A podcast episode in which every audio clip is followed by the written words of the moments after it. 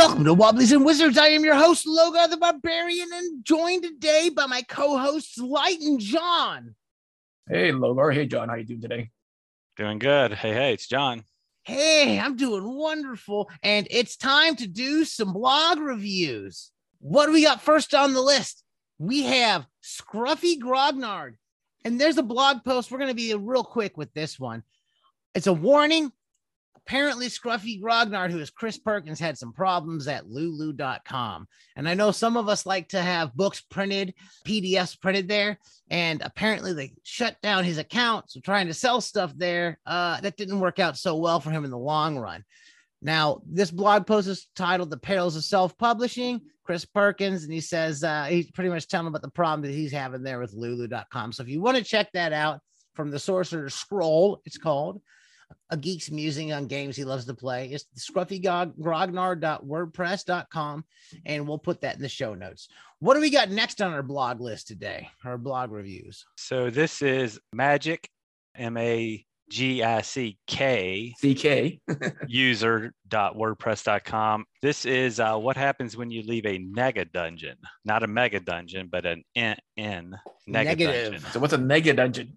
He kind of defines what a negative nega dungeon is, but it's kind of a cursed place that you want to avoid at all costs anyway. But if you end up there and don't, I guess, complete, if you leave it unfinished, whatever that means, I guess is up to the referee. There will be a curse that will follow you, and he has a D8 random uh, curse that Oh, oh, you you get if you um, leave the dungeon early. the curse. and I thought this curse, was a cool concept. Yeah. So Yeah, the curses are fun. Someone roll a d8. Should I? Because I want to see what curse we get for leaving it early. Go ahead. go ahead. I don't have a D8. I got a two. Every night you dream of the nega dungeon. Your sleep is restless, and there is a one in six chance that the next morning you will not be able to prepare spells.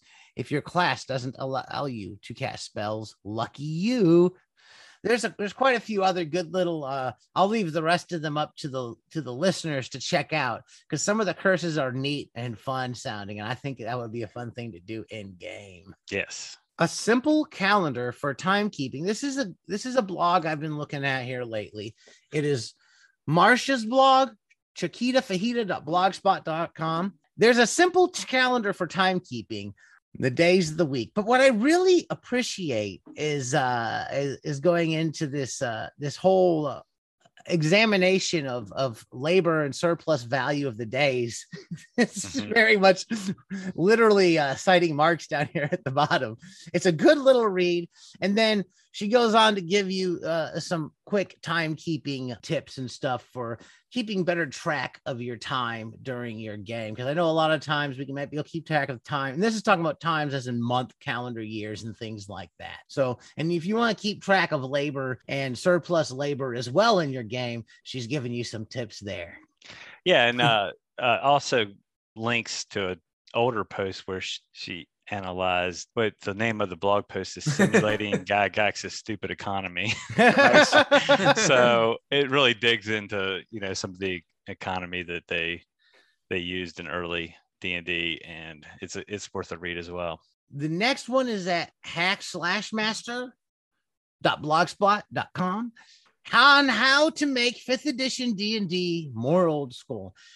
I don't run a lot of fifth edition D&D. Actually, I, I'm going to take that back. That's not true. I've never run fifth edition D&D, so it's not that I don't run a lot. I've not ran it, but I have read the books and I played a couple times. Yeah. So this looks like it's making it a little bit more deadly in some ways, like an OSR. It, it changes healing quite a bit. It does. and makes long rest being like a week, which is probably more in line with some of the stuff I'm used to, and a short rest being like an eight hour. Yeah, that's a little bit more realistic from a healing standpoint. Yeah, you're not healed overnight. Encumbrance and stuff, it tweaks, removing initiative, removing individual initiative checks, and morale and adding morale and stuff like that. I think there's some good tips in there. I don't really play a lot of fifth edition, but if you do and you're interested in maybe making some changes or seeing what changes are made, we'll have the link to that. It's it's on hackslash.blogspot.com in the show notes. Yeah. So uh, it also eliminates death saves, and I'll just Yeah. I'll just add it begs the question if these changes are things you want to make, why not just come on over to the OSR side and buy a good retro clone like OSE and have at it? the next one is at a blog. I think we've been here before. Brinehouse.blogspot.com. It's a sorcerer class for BX and OSE. If it's OSE, I probably added it. uh, anyway, it's just uh, an, an alternate take on a magic user spellcasting class with I'm- a few you know, like unique ideas. I think it's worth checking out. Uh, you know, it's it's a real short read and um, And it's another class if you're playing some BX or some OSE. I, I I'm not hundred percent sure. I I've heard different descriptions of like the difference between a sorcerer and a magic user and a wizard, and I know there's certain D and D differences that makes a sorcerer specifically a sorcerer, and I'm not sure if this aligns with some of that or not. I, I'm I'm not hundred percent uh, clear. Yeah, so within 5e, there's different schools of magic. So depending on what type of magic user you are, where the magic comes from is, you know, does it come from a god? Does it come from chaos? Does it come from something else? So I think it's trying to bring in some of those elements into the uh, sorcerer class here in terms of where the source of magic is. Oh, and so as a it's res- more. As a result, you have higher risks. So that's why in the um, sorcerer casting, there's like uh, results of delayed casting or successful casting here. All right, I didn't. I think that's uh, some of those de- things that are being brought in from 5e things that I might be not be familiar with. Now we're gonna move from brianhouse.blogspot.com you'll to worldsawait.com.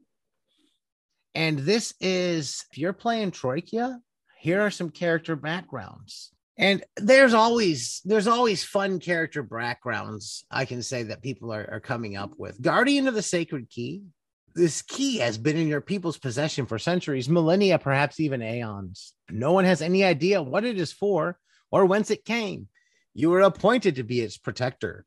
Most treat the key in position as merely ceremonial, not to be taken seriously, a symbol of nothing and nothing more. However, when it became your turn, you decided to find out the key's purpose. You travel the hidden routes between worlds searching for answers.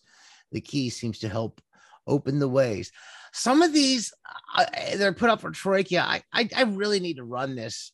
That's all there is to it because there's just so much crazy zany things that could just be fun. It almost like feeds into creating a fun story when you come up with your character. the Skytrain conductor is there. Um, all kinds of neat little little character options you have here for Troika. Yeah, we've been talking about doing Troika and Morkborg here sometime. I think I think that we're gonna have to get to both of them at least. Uh, this year has to be the year, especially since we're talking about doing week or monthly one shots. Uh, I think Troika and Morkborg are gonna be in there. Next, we have OSR Game Loop. Yeah, here's another one I added. This is just so the OSR sandbox is like the classic style to run, and it basically just opens up the world for players and doesn't put any restrictions on where they go. And the DM's got to kind of go with the flow, be able to do a lot of random rolls and shift things around and go on the fly. But it also brings up sometimes the questions of player motivation, like why are we doing this? If we're not following some epic storyline arc, why are we doing this? Um, and you know the the blogger here just gives uh, a reason. And being a peasant. The title of the actual blog post is "Why Go on Adventures: How to Buy into the OSR Game Loop," and that's at Magic User, M A G I C K User WordPress.com.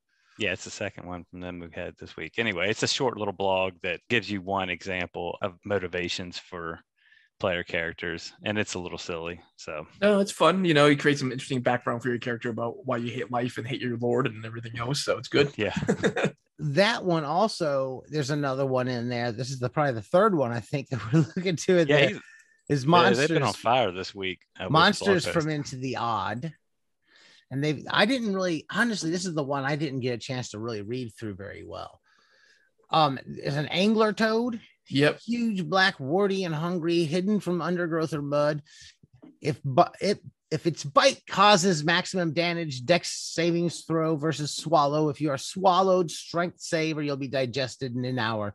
But if your friends kill the toad they can take you out alive. The tip of its tongue is hard and resembles a gold coin which it attracts its victims. There's some other interesting uh, creatures here for Into the Odd. Another great system I'd like to speaking of one shots that maybe we get around to sometime. I backed that uh, recent Kickstarter where they're doing the new print over at Free League, and that's going to be here in my possession. That nice print of it, uh, whenever that comes out. So that's definitely going to go into into the rotation of things we're going to be playing. Esoteric Enterprises review. Okay, this is one I added. So, Esoteric Enterprises is a uh, role playing game by Emmy Allen, who also did uh, the Stygian Library and Gardens of Ynn, uh, among other things. And I haven't checked this out yet, but this reviewer is very enthusiastic and gives a very detailed breakdown of the game and the uh, the game they played, as well as just the mechanics for the game. And what blog is this on? This is on Wizar W. Wizarg. W I Z Z Z. I think that's three Z's if I'm seeing correctly. A. R G H Wizarg. Dot blogspot.com.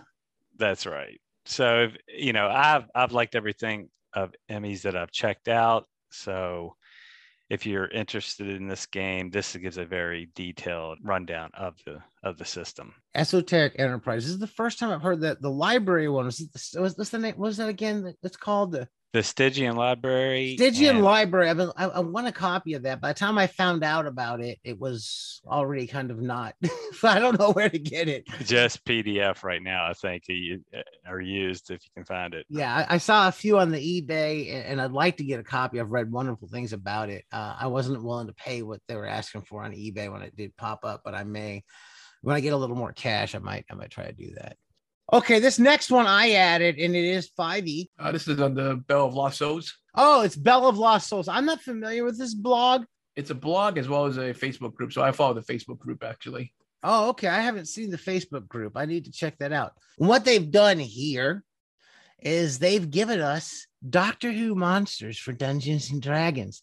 And if you listen to the show, you might know that I'm a little obsessed with Doctor Who. One of my things was my first role playing game was the old FASA Doctor Who role playing game. So I saw Doctor Who monsters and I got really happy.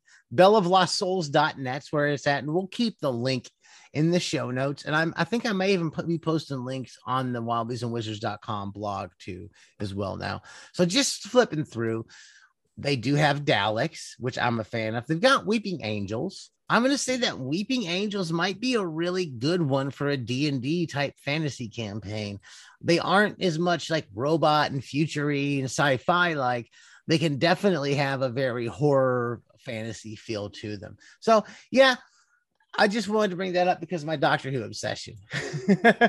then we have the looking for new zine submissions. Oh yeah, so this um, blogger monsters and manuals blogspot.com is going to be working on a zine and is looking for submissions for the zine. Uh, The zine will be in the hall of the third blue wizard, looking for adventures, uh, artwork, uh, things like that for the zine. It's just an open call and they even give rates that they pay. So I thought it would be interesting to put that out there. So this is like uh, what, a British zine, and it's for the OSR. I'm not 100 Yeah, it's a, is um, it OSR specific or is it mon- like I'm not 100 percent sure if Yeah. it- it's clear on what it is, if it's OSR or not. I do have one more to throw in here at the end that I almost missed. Swordandsource.ca. Uh, this post here, one homebrew, one highlight, one hack. This was sent to me via Twitter. Today, I'm relaunching my tabletop RPG newsletter, the new format, one homebrew, one highlight, and one hack. So like it's all pretty much he's telling what's changed about his newsletter and what you're going to be getting a homebrew original monster, magic item NPC, a magic item NPC map, random table, lore, what whatnot. A highlight, an interesting person, company, or project, and a hack. Some sort of uh, I learned a lot working on Legend Keeper to share some of my knowledge. Expect short tips on design, code, marketing, et cetera, et cetera, and randomly. So if you're interested in the newsletter, go over there and hit subscribe and put your name and email in there and see what kind of fun stuff you get from them for your game. And I think that's what we got, all we got for this week. Great. If you've enjoyed what you've heard, please share it on social media. Leave us a positive review wherever you're listening. You can find us on Facebook. Just search Wobblies and Wizards. Wobbliesandwizards.com is our blog. I'm on Twitter at Logar Hale Crom and keep those dice rolling. Roll them high. Bye bye.